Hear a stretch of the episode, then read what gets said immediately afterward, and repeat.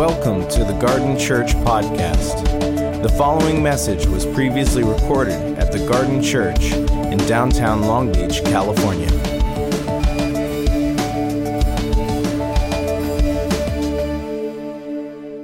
I said the word evangelism, and how many of you already are like checked out? Let's just be as honest as possible. You're like, oh my gosh, a talk on evangelism. Because when I think of evangelism, the first thing I think of is Billy Graham. Right? So, a guy who's an expert in a stadium of people trying to convince people about Jesus. And that's amazing. Billy Graham was amazing. And um, I'm, I, in fact, I, I regularly listen to his sermons, and I, I just, I love the legacy that he has. I also think of circuit riders. If you've read The Great kind of Awakening in America, um, Francis Asbury, Peter Cartwright, I've read their journals. These are men that lived in um, late, late 1700s and early 1800s, bringing the gospel to America um, in the U.S. as a new country and rode. Oh, Fran- Francis Asbury rode 270,000 miles on horseback, um, preaching over 16,000 sermons in his lifetime, uh, setting up circuit riders. Um, just courageous men and women throughout history done that. When I think about evangelism, I think of how I came back to faith when I was 18 years old. This, this is what evangelism was for me. You grab your Bible, you go to a crowded place. Let's just say I happen to go to Huntington Beach Pier. I went there, and um, I tried to argue people into the kingdom of God. I called it apologetics. They call it apologetics. And apologetics is great. I love apologetics. But what evangelism is there is you're just trying to, in a modern context, convince people about certain things about the Bible and about Jesus. And in my opening line, no joke, when I was a zealous 18 year old, was if you were to get in your car and drive home and die tonight, where would you go, heaven or hell? That's literally the question. I asked people, and it was a confrontational approach. And I did this with my friends. I loved argument. That's evangelism for some of us. Um, in our culture, evangelism is seen as now as extremism. You see, we live in a culture that believes in tolerance and acceptance, and that's probably the highest virtue of our, of our society today. And, and the thing about tolerance and acceptance is it's really, it sounds really nice, but the moment you have a, a truth that um, contradicts someone else's truth personally, is that that truth is seen as oppressive. And so, someone that believes Jesus is the way, the only way, um, is seen as an extremist. And for you to share that belief publicly, you're an extremist. That's where this culture is going, just so you know. That's why we have laws. Eh, our laws are being passed. There's all sorts of things going on that, that will, will kind of push that, that, that culture forward of extremism. Are you with me? So, evangelism is this weird word that's convoluted. And this morning, my, my only task is just to invite you to um, kind of relearn evangelism. And I want to just paint a better picture. So, my, my theme is a better way of evangelism. So, that's kind of what I'll be doing, just uh, talking through this. And so, I have three points I'm going to make. And for those of you that do take notes and think Darren doesn't have kind of structure to his sermons, I don't, you know, I like John better or I like Bill or whatever. Here's, I, there's like a team John going on. Like, you know, people are all about John. And it's just like, what? One weekend, I come back. And I'm people, I just preached in the first service, and they're like, gosh, that it's Good Sunday, but last week, wow, amazing. No, it was great. Just kidding. Okay, so um, here are my three points. Number one, uh, today I'm going to talk to you about witness, temple, and mirrors. So, note takers, you want to know that? Write that down. Uh, I'm going to tell you a story about the lover of ponies. Um, it's a guy named Lover of Ponies. So, point number two, a story about a guy called Lover of Ponies. And then uh, point number three is what evangelism looks like in our life. Sound good? We're, that's where we're going, so you can follow along in your Bibles. So if you have a Bible, go to Acts chapter 1, and we're going to start with witness. And um, actually, there's a, I have a slide, don't I, Sarah? Um, yeah, so the word evangelist, um, where we get the word evangelism, uh, has to do with someone who brings good news. Um, it's also where we get the word gospel. Gospel means good news. Euangelion is the, is the Greek word. And so evangelist or evangelism has something to do with somebody who's bringing good news. Does that make sense? So let's talk about that. So go to Acts chapter 1. The church begins in Acts chapter 1, verse 8. Jesus has been uh, resurrected, he's about to ascend into uh, heaven, and he tells his disciples, he kind of commissions them. he says in Acts 1, he says this This is talking to his followers. You will receive power. This is verse 8. You will receive power when the Holy Spirit comes on you to be my witnesses in Jerusalem, in all Judea, and Samaria, and to the ends of the earth. Let me read that one more time. There's a bit of distraction, um, or at least I was distracted.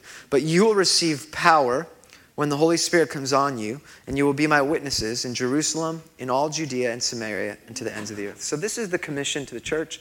Um, for followers of Jesus, they are told that they will receive power to um, be through the, through the Holy Spirit. So, God's going to fill you with His life and do something in you, transform you so that He can do something through you. And the purpose of being filled is to be witness a witness of, of Jesus. And so the word witness is the Greek word for where we get the word martyr. It's martyria. So a martyr is somebody who dies for the faith, right? And so um, somebody who's willing to die for the faith is also somebody who clearly lived for the faith as well. Would you agree? So when we talk about witnessing or witnesses, Jesus fills us with his presence, his Holy Spirit, to give us power to do what we can't do on our own strength, so that we could be the kind of person that points people to the resurrection of Christ, the reality of who Jesus is. This is what witness means. Are you with me? That our purpose, so what's the calling, the purpose statement of the church and, and, and someone that follows Jesus? Well, it's to live a life that's filled with the Spirit and be, to be empowered to, to do the things that Jesus did and to become like him, to point people to the reality of Jesus. This is one way of looking at the word witness, just somebody who points people to Jesus. Um, and it, what he, he says then is, is okay, and you will be witnesses to Jerusalem, Judea, and Samaria to the ends of the earth. In other words, the, the point is you'll be filled to represent me and point to the reality of who I am everywhere you go. Um, and, and, this message is just going to go places. So it starts in Jerusalem, so your hometown, and then Judea and Samaria. And what I love about that is what we don't pick up on. It's not just saying, oh, like LA and Orange County. Judea and Samaria is like to the contexts in life that it wouldn't make sense for it to go to together. Like this message is going places where the, the, like the, the boundaries of ethnicity, the boundaries of race, the boundaries of gender, the boundaries of any boundary that's created, um, this is just to transcend those things. Like so, like it's gonna the message is to get to ISIS terrorists and Tea Party.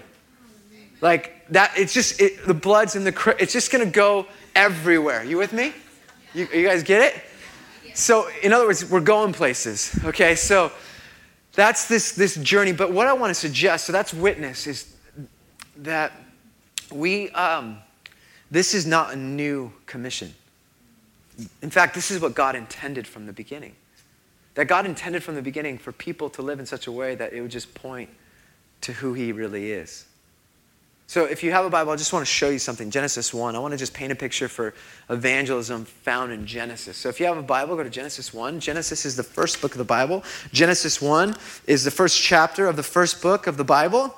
So, that's pretty cool. Um, let me just give you some context for Genesis. It's a poem. Genesis 1 is a poem. So, um, for those of you that think that this is like a blueprint for proving how old the earth is, it's not. It's not designed to be that at all. It's written as a poem. It's written as a, uh, a way of, of communicating creation, the story of creation, um, as kind of an antithetical argument for other creation narratives. What do I mean by that? So, this is challenging the worldview of its day. So, other gr- groups and civilizations like the Egyptians, the Assyrians, the Babylonians, they believed the Greeks later on, they believe that they, creation was a different story. We were created on accident by gods that were at war, or it was, there's all sorts of crazy stories of what, you know, how we got here. But what, what the author of Genesis does is he, you know, there, it was written probably during the time um, of the wilderness after the, the Israelites were freed from Egypt. Um, but it's kind of written as a counter narrative. And what, what's important is that we need to know that there are all sorts of narratives that we live in right now, our culture tells us, and we have a counter narrative. Does that make sense? So here's a counter narrative. And wh- why is it important? Well, the important thing is that God created us on purpose. So that's one thing. But let's just read this story, and I want to pull some things out that sh- and show you where this idea of spreading the life of God everywhere else comes from. So Genesis 1, verse 26. Real quick though, Genesis 1 is kind of this buildup of God creating. He starts with the heavens and the earth. It was formless and void. God creates um, the heavens and the earth, light, sky. He creates light and darkness. He creates the, uh, the sky and the earth and the stars or something, the night and day. He creates, let's see what else happens. Uh, he creates the, the land and the sea. So he, he constructs this new creation. And then the second part of the poem is he, God fills this creation. So he fills it with, with birds and fish and, he, and animals and vegetation and livestock. And then, he, and then we get to kind of the, the climax of the poem. The epicenter of this poem is verse 26. God said, Let us make mankind in our image. Circle the word image or highlight it um, with your finger. In our likeness, so that they may rule over the fish in the sea and the birds in the sky and over livestock and all the wild animals. Stay with me for a second. And all the creatures that move along the ground. Verse 27 So God created mankind in his own image. In the image of God, there it is again, he created them. Male and female, he created them. So image is, is already communicated three times in two verses. So it's important. It's like uh, the Hebrew equivalent of like emojis. So that's literally like you say it three times. True. Um, God bless them. And listen to what he says. He says, Be fruitful and increase in number, fill the earth and subdue it. Subdue it is to rule over it or take over, um, steward it. Rule over the fish in the sea and the birds in the sky and over every living creature that moves along the ground. So we start in Genesis 1, and God constructs creation and then he fills creation. Now, stay with me. And the last thing he does is he, he uh, creates humanity, and it says in his own image. The word image is temple language. In fact, this whole poem is, is, has temple theology all over it. what do I mean by temple? Well, if you were in the business of other God worship, deities, idol worship in the ancient Near East, you would, um, you would build temples to these various deities. And what you do to build a temple for the deity is you construct a building first. So you build the temple for the God that you worship, and then you fill it with all sorts of artifacts. So precious stone, gold, metals, um, statues. And what you would fill it with are things that would reflect the deity that you worship. worship. So everything had, had purpose and meaning for the temple to be filled. And the last thing that someone would put into a temple for worship, and remember, temple is a phys- physical space that a deity dwells. You with me? This is the, the, the thought behind a temple. The last thing you would put in is the image of that deity. It's the last thing. And then it was consecrated, and that became a place of worship for people. And the image um, represented that deity in that physical location on earth. That image was a, a, source of the heaven and earth coming together. It was a place where the power of that deity was released in worship at that physical place. Are you with me? Are are you sure? Okay, so, so check this out. In Genesis 1, what is the temple of God? The earth. All of earth, all of the earth is the temple of God. It's where God's presence dwells. All you the Spirit, Genesis 1, hovers over creation, right? He's in, so all of creation is God's temple. And the last thing that goes in is the image, you're right, is the image of God. And the image is designed to represent God on earth. And what? To fill the earth, to bring that God, to represent Him everywhere we go. So, humanity's commission as image bearers is the phrase, is to bring God's way of life on earth. That's what an image did. It evoked the power and presence of that deity. And so, our God's temple is everything, and the image of God is humanity, and our commission is to represent Him everywhere we go. Are you with me? So, when Jesus says, Be my witnesses to the ends of the earth, He's fulfilling Genesis 1. What happened in Genesis chapter 3? Uh, we were designed to live in perfect relationship. That's the only way we can reflect God's image is in perfect relationship with God. Are you with me? We, it's kind of like this, it's kind of like a mirror. So, an image of a deity would be like a mirror. Oh, look at that. So, um, so imagine this. So, you are an image of God, created in His image, and you were designed to ref- be positioned in such a way that it reflects God. We'll put Him in this place up here to the world. It reflects God into the world. So when you are living in right relationship with God, that's this position, you reflect this kind of cosmic, this relationship with the Creator God to the rest of the world. You represent Him, you you're pointing people to this God through your life, and you're directing people towards God. Are you with me? Does that make sense? So, what happens when sin enters into the world is you do this. Some of us find our meaning, our purpose, our identity from other people, from other things. And so, out of this broken relationship, we reflect back to the world what we see. You with me? Or this way. This is probably more accurate for most of us. This is the way we see the world. We, we don't position the person of who we are from receiving our identity from God, we position towards ourselves. And when you reflect back to the world the brokenness and death and sin, what is consistent in that flow of life? Death, brokenness, and sin. But when through Jesus we are positioned back, are you working with this image with me? I'm just playing around with this idea. But when you're repositioned to reflect God's life back into the world, you bring life everywhere you go. As a mirror. So many of us were focused on ourselves, and that's just going to perpetuate the cycle of brokenness, death, and sin. Or out, outwards, we're trying to receive all this stuff from other people, but it's just reflecting back into the world brokenness, death, and sin. But when we come into right relationship with God, He restores our relationship so that, not just for this beautiful gift of right relationship with God, but that we could become His image to the rest of the world. So, as a mirror that's positioned properly reflects light, we get to reflect that life to God. This is what we're commissioned with. Are you with me? And I think this is what evangelism is really about just being human. Evangelism is simply being who we were created to be in the first place. When you experience this amazing relationship with God, but you direct that life towards others, people can't help but experience good news when you're around. Are you with me? Do you know these are the kinds of people in your life that are contagious? Contagious. It's like um, so many of us, evangelism is about trying to get people from here to there rather than live in such a way that the there is present. Amen. Like we talk about being full of joy and peace, yet we're depressed and just full of anxiety and fear. Not that that goes away, but that God can bring life to your life so that you become a conduit for peace and joy and hope. Do you know what I'm talking about? I think this is the, the way to, towards evangelism. It's like I was at the gym a few months ago, and it was early morning, and I did not have any motivation. I was like on the treadmill, and I remember I was just like walking like this on the treadmill, thinking, okay, at least I'm here, right? That's half the battle. It's like 70% of my workout. I showed up, okay?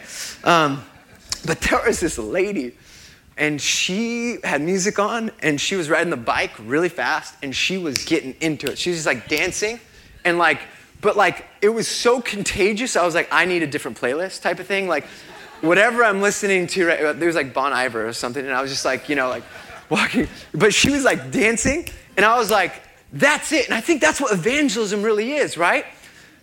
Rather than trying to explain what music sounds like, help people hear the music. Be, be overflowed with that music. Turn up the music of Jesus in your life and let it come oozing out so that they change the station so that they can have what you have. I want to smoke what he's smoking, in other words, or whatever it is. Like, that's a horrible reference, but it makes sense. Evangelism, smoke what he's smoking. Pastor told me to do this. So, the good news that we're talking about is that God is, is now in charge through Jesus' life, death, and resurrection. And he's, he's putting the world back to its proper place. And He's putting you and I back to the way we were intended to be in the first place. And the life He promised, the life of wholeness and shalom and peace and justice and beauty and goodness and, and forgiveness and, and grace and meaningful relationships, that's available here and now. Doesn't that sound like what our world needs more than ever before? What Jesus is doing is he's bringing new creation to earth through us. And what he's working on is a place called earth that in Revelation 21 and 22 will be restored once and for all. It's not destroyed, it's restored. And heaven comes here. And look at what heaven looks like in Revelation 21 22. It looks like the temple. It's, it's amazing. The temple is so important. But we're restored in the presence of God. It's everywhere. God's restoring everything. And, and when I see the world, and I just gone for a week, and it's like more death more racism, more teenagers shooting six year old kids, suicide, pain, refugee crisis is the, one of the worst in history. And you see all those things and you say, well, God is working towards the reconciliation of all things. Those places of pain is where Jesus wants to send his body to and make a difference. That's a form of evangelism. It's just a bringer of good news. And sometimes it's a cup of coffee. Sometimes it's a gift of generosity. Sometimes it's an articulated word of truth to somebody's lie. Sometimes it's the purity that has been cultivated over a lifetime in the presence of impurity that is evangelism because it's contagious, because all you're doing is showing people it's Him. Are you with me? Okay, I'm preaching over here. Um, Acts. So, witness, temple, mirrors, evangelism. We're just painting a better picture. Uh, go to Acts 6. I just want to tell you a story about a guy named Lover of Ponies. Are you with me? Acts 6. I'm just going to read it and I'll tell you what's going on. It's, this story is so important because I, I want to show you how, um, how significant evangelism is. And I want to just dispel all the reasons we, we kind of don't talk about our faith, we don't show it, we're not interested in bringing our friends. If your friends are living without Jesus, they're not living with their full capacity for human existence. Do we care? Some, I mean, I, am just, uh, we get, we'll get, we get distracted. I'll tell you about that. Let's go. Act 6, 1. I'm super jet lagged. Are we, are you guys following me? I don't, I'm kind of missing I like, I'm, I'm wondering if I'm, I'm tracking with you. Just give me some couple of feedback. This section, just like, okay. All right. This guy's? Yeah, okay, I'll just take it. So we're all right. Here we go. In those days, when the number of disciples was increasing, the Hellenistic Jews among them complained against the Hebraic Jews because their widows were being overlooked in the daily distribution of food. So the church exploded. Acts 1, you're going to be my witnesses through the Spirit. Acts 2, the Spirit comes, they preach, they begin to do the things that Jesus said they would do healing. Um, they begin to preach the gospel. The first Sunday morning, the church is over 3,000 people. 3,000 people were baptized in Acts chapter 2. The first church was always expansive and growing and multiplying. Why are we planting? We have so much room in here for more people. Why are we starting a third service? Because we want to reach a different demographic and a different community. We want to keep expanding and multiplying, not for numbers, but because God is concerned for, about the lost. He loves them. And the church exists, our community exists for the people that aren't here. So the church is expanding, and we have Hellenistic Jews, so Jews that, uh, excuse me, Hellenistic Jews. So Hellenized were, was Greek speaking, Greek culture widows, and Hebraic. So you have Jewish speaking, Jewish culture. Totally different thing, okay? And they're coming, they're complaining. The word is grumbling or gossip. They're literally complaining about each other. In the church, that's just totally not appropriate. And so we see that it's diverse, it's large, and there's this really good thing where the widows get food every day. How amazing is that? That the first church decided, hey, those that don't have enough, we're going to make sure that you have enough. And so there was a daily distribution. So, but it caused a problem. So the 12 gathered all the disciples together and said it would not be right for us to neglect the ministry of the word of God in order to wait on tables. So administrative task is overwhelming the church because as it grows, administration also grows. And I think, just side note, that churches that grow large, um, know how to uh, receive and practice the gift of administration. I think you see this across the board because it's not about programming and strategy and structure, although that's part of it. Um, but what we see here is there's this, this idea of empowering and releasing other servants into ministry. You with me? And we can, we can remain small, holy huddle, or we can just keep releasing it and giving it away.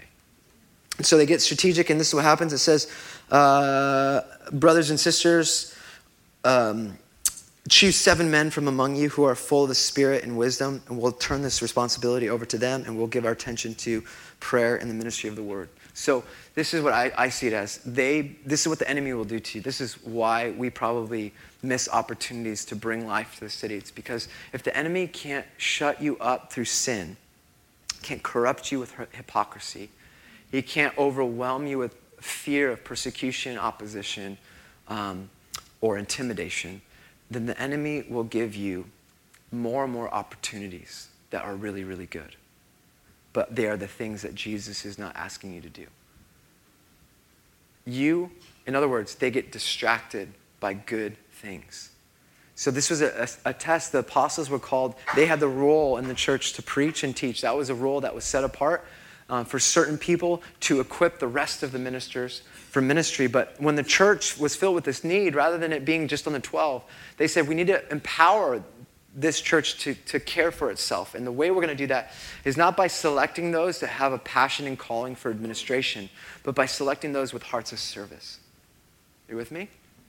Um, the, the qualification to pass out food to widows was not how good you made a casserole or how great you are at Excel or if you did this in your previous life. It was a heart for Jesus' bride and his mission. And so they select seven guys, and this is what it says. Um, and they would focus on prayer and ministry. And the proposal pleased the whole group, so they chose Stephen, a man full of faith and Holy Spirit, Philip, Prochorus, Nicanor, Tim, um, Timon, Parmenius, and Nicholas from Antioch, a convert to Judaism. They presented these men to the apostles who prayed and laid their hands on them. And look at what happens. So as the church begins to serve, as it serves within the community, as people step up and say, No, I'll, I'll, pass out food, you guys do that and I'll do this, and you, I'll carry this part, and you carry that part, and I'll carry the. It becomes the church. it, it is the body. As um, administrative tasks and responsibility are taken on, there's an evangelistic outcome. Look at what it says. It says um, that. It says somewhere in this Bible. So the word of God spread. The word of God spread. The number of disciples in Jerusalem increased rapidly, and a large number of priests became obedient to the faith. So when we talk about evangelism, we're talking about living a life that's pointing people to Jesus, but we're also talking about the church being the church, that there's a place to serve because when we serve here, when we participate in the life of the community, um, we empower people outside of the church to come in. Are you with me? Um, but the point of this is really to tell you the story of Philip. Check out the names. So there's these seven guys, and we don't know anything about them. They're, we don't know how, how educated they were. We don't know how long they were a Christian. We don't know how old they are or young they are. We don't know anything about them other than they were selected because of their, um, they were full of spirit and wisdom. And this, so here's Stephen. This is a great name. I just want you to picture they, they find these seven guys, and they're lined up. Stephen, crown victorious.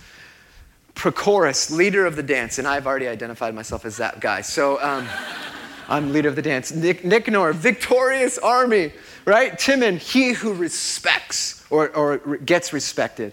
Parmenius, it's permanent. Like, talk about stable presence, permanent. And Nic- Nicholas, people's victory. Could you just see? And then you have Peter, you know, the rock. And then you have Barnabas, son of encouragement. And then you get Philip, lover of ponies. Hi, guys. He's like, hey. It's me over here. It's like, just imagine, no, you don't know anything at all except their names, and these are all Greek names, which is interesting because the Hellenized ones were complaining about the Hebrew. So they selected um, the Hellenized names, which is, which is fascinating. So that's all we know. That's all we know. Evangelistic outcome. So Philip is serving the church, lover of ponies, serving the church, and he's, he's, he's filled with, with the task. He's, he's, he's got to pass out food to widows. Do you think that Philip studied for that? I just, oh, do you think that's fulfilling his passion in life? Do you think that that's the thing he was made to do? Or do you think that's the thing that Jesus was doing in the moment?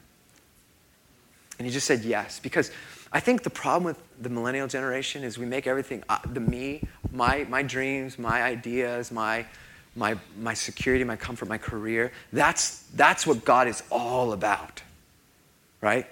And that's, that's a lie. That's idolatry. You are not the center of the world. Jesus is in his church. And so I, I, that's sorry to call us out. I'm just repenting publicly to you because that's what I do, right? I just, it's, it's my ministry. I hear people say, and no one, no one here, of course, but some, some of you said, that's not my ministry. Um, I have another, like people will say, like, my ministry. Um, and that really troubles me Because the word ministry means service. And it's all Jesus' ministry, anyways. and so if he happens to invite you into his ministry, it's his, and you're serving. Does that make sense? You see, like the oxymoron, moronic statement to say my ministry. It's, it's like, it's not your ministry. When pastors say, I have my ministry, it's not your ministry. It's Jesus' ministry, and everything you should be doing is pointing people to that reality in your lifestyle, in your attitude, in your schedule, in your finances, and that's it. Okay, I'm preaching to myself there. Thank you for that. So, um, so here's Philip, and he's just, he, is a regular dude. We don't know anything. He's literally trained to pass out food to widows. And look at what it says in verse 8, or chapter 8, verse 1. I just want to tell you a quick story of what happens with this lover of ponies. So, on, there's a persecution that breaks out. Verse 1 of chapter 8. On that day, a great persecution broke out against the church in Jerusalem, and all except the apostles were scattered throughout Judea and Samaria. So just pause there persecution that comes, and all the leaders stay in the main area, and everyone else is scattered. Everyone else is scattered. And then we pick up verse 4. Those who had been scattered preached the word wherever they went. Lover of ponies went down to a city in Samaria and proclaimed the Messiah there. When the crowd heard Philip and saw the signs being performed by this widow associate, this, this, this potluck associate, they all paid close attention to what he said. And for, for with shrieks, impure spirits came out of many. And many who were paralyzed or lame were healed, so that there was great joy in the city.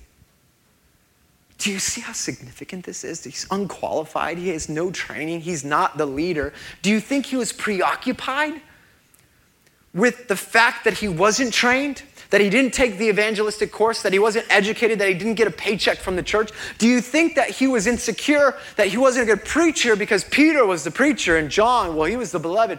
Do you think he was dealing with all sorts of fear and insecurity? Do you think he was afraid that he might die? Was he preoccupied with his strength finders test that showed him as being really good at administration? So why would he go to Samaria of all places and begin to do something that he wasn't good at or known for? That's not what's going on. This is simply, it's so simple, guys. It's so simple. All he did was what Jesus would do if Jesus walked into the city. That's it. What did Jesus do? Cast out demons, heal the sick, preach the good news. What happens when good news goes to cities? People are full of joy. How many of you have neighbors that are full of despair, friends that are struggling? How many of you are in a place of despair? So, how many of you need the good news this morning? This is what it's about. All Philip does without the resume is what Jesus would do. He's just not distracted by all the other things. He's not distracted by our preoccupation of what other people think, of what we look like, of whether or not we'll come off cool or right, or we'll say the right thing if we'll have the right word, or you know, whether we've been educated for it, or we're too young or too old, or we don't want to get kicked out of the group. I don't want to seem that particular way. Preoccupy with our comfort and security and safety so that we build these, these literally these mansions of lives that are built around our routine, uh, built around our identity, built around the things that make us feel good about ourselves, built around checking out and entertainment. Again, I'm just speaking about my own life here rather than an openness. God, what are you doing here?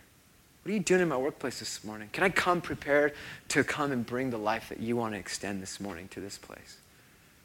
Rather than being open and available. And look at what happens. So, this is, this is why I love this story. So, Philip's just an ordinary dude doing ordinary things for Jesus, and that's extraordinary. Ordinary dude, ordinary things become extraordinary when they're done for Jesus in obedience. And it goes on. Here's the story. Let's just read this. Verse 26. Now, an angel of the Lord said to lover of ponies, I just want to make sure that we're reading the same gospel uh, or Acts.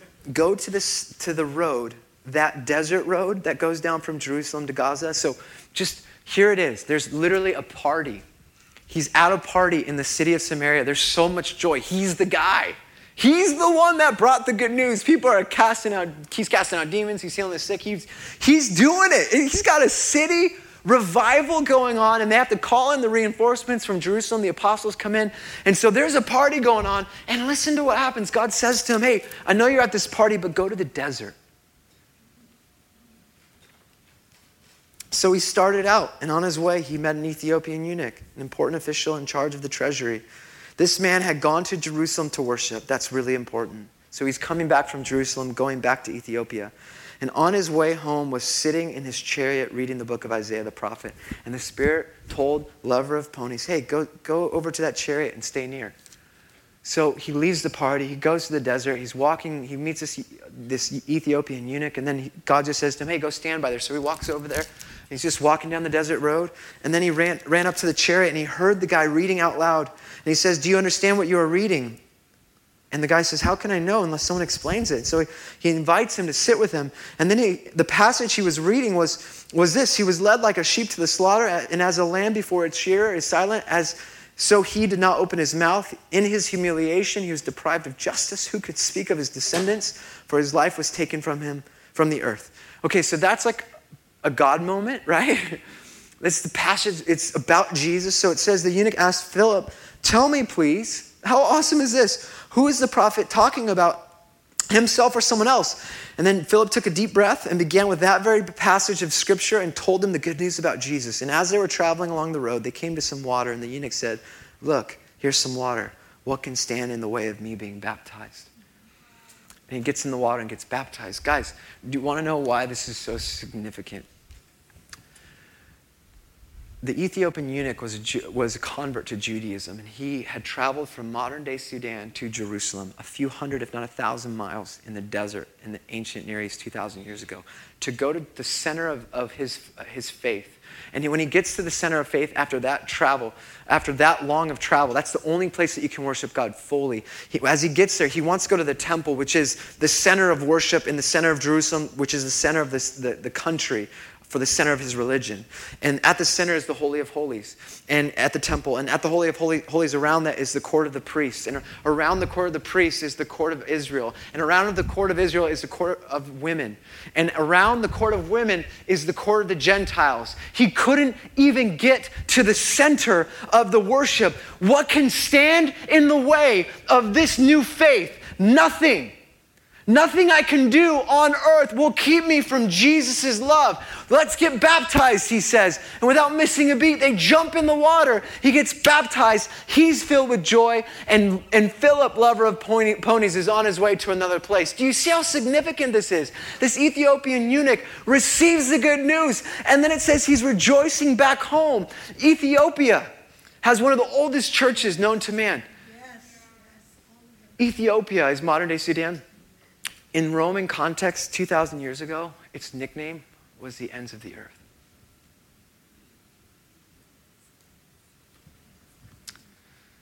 Ordinary guy, ordinary things, listening to Jesus in everyday moments, everywhere he went, to everyone he met. What does evangelism look like? Well, I don't know about you, but I have plenty of reasons why I shouldn't share my faith. I shouldn't say that. I shouldn't post that. I shouldn't talk. I don't feel good enough. I don't think I'm smart enough. I, I really believe I don't think I'm smart enough in general. That's a lie I live in regularly. I'm not, I'm not old enough. What, there's so many. I'm preoccupied. I'm on my phone 24 7, let alone walking into places thinking that I'm going to be a, a person of presence here that reflects, as a mirror reflects, the image of God to everyone else to show them who they really were designed to be. That's not my normal MO. I'm preoccupied, I'm distracted. I have all these reasons. We have all these reasons, but God is just saying, I want to fill you with my Holy Spirit so that you can do what you were created to do.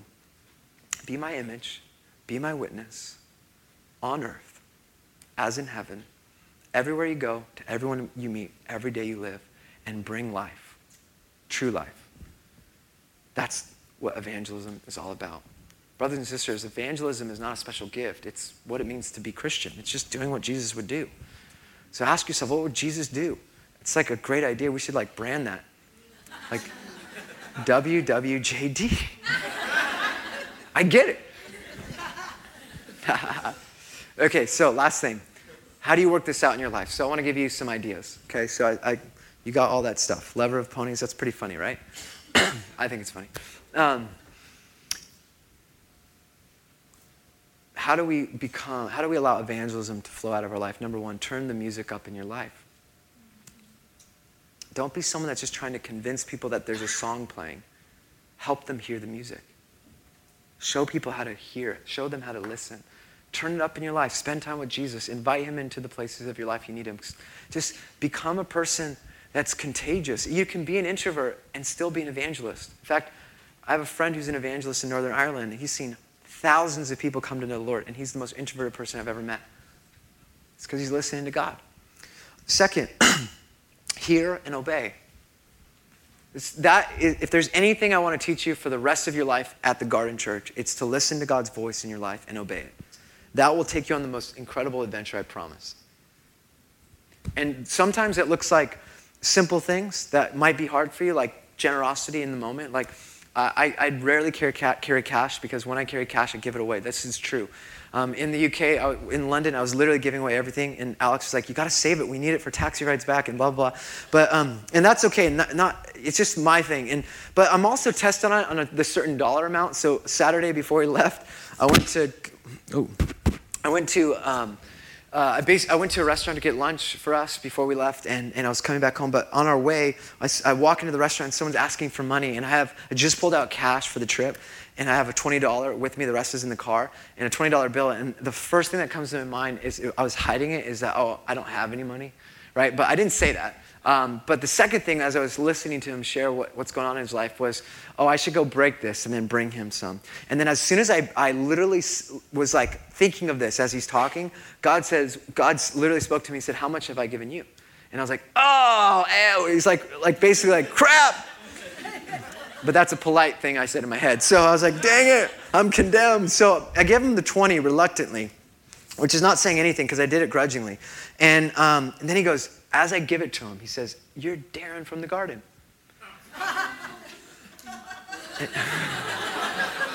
yes, I am.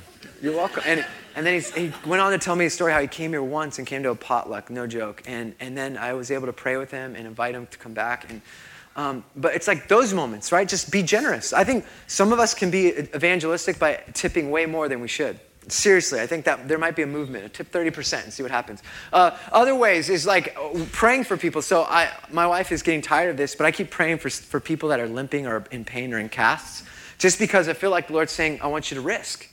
Um, and you're not going to see it until you keep risking. I mean, literally, no one's getting healed. They're, like, I prayed for this guy's eye, I, he, he's like, I think my right eye is starting to hurt. And so I'm like, all right, I'm done. So, but. I did pray for a guy with a heel. He was limping with it. I shared this story, and I was walking to lunch with another guy, and he, he was pushing this cart, and he was limping. And he told me a story. He had cancer as a kid. He cut part of his heel off, and it always grows back something, and he has to get it removed every few months, and it's extremely painful. He's had since he was nine. He was in his 50s. I said, "Let me pray. Pray. The pain goes away after the second prayer." He's freaking out. He's like, uh, he's like running up and down doing jumping jacks, jumping. He's like hugging me, saying, You have magical powers. And I'm like, I don't have any power, but Jesus does. And he just did this for you. What do you want to do? And he gave his life to Jesus. And like that, so sometimes it, it, like that happens. Most of the time, it's just a hug and saying, oh, God bless you, see you on your way. But step out in prayer. Sometimes it's a text message. I was, uh, I'm just telling you my stories that have actually worked. I've done hundreds of these and it doesn't work. But I was literally like randomly walking in, down the street and I thought of this guy who I met a long time ago, and I had this thought about his wife dealing with anxiety. So I said, Hey, this is so strange. I texted him this long thing. Is she dealing with anxiety? Can I pray? Is that it? Blah, blah, blah. Long text message. He, sent, he calls me back, freaking out. How did you know? And again, I don't know. I think God just wants to love and you pray for him. See, I think this is the, this is the way, and this is God's strategy.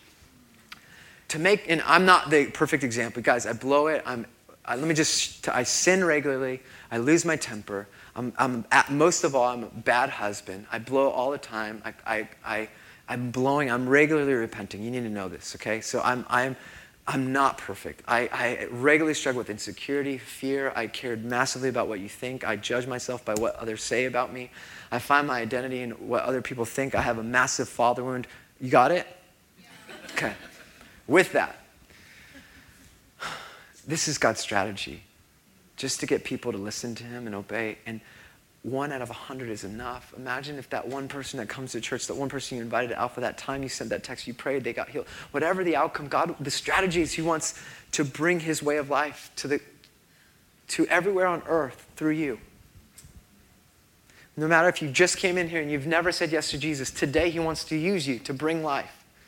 No matter if last night you, were, you, you got drunk and you're hungover right now and you um, are coming off of down from high, He wants to use you right now because nothing can stand in the way except you. So get out the way. Filtering a song, I know, so get out the way.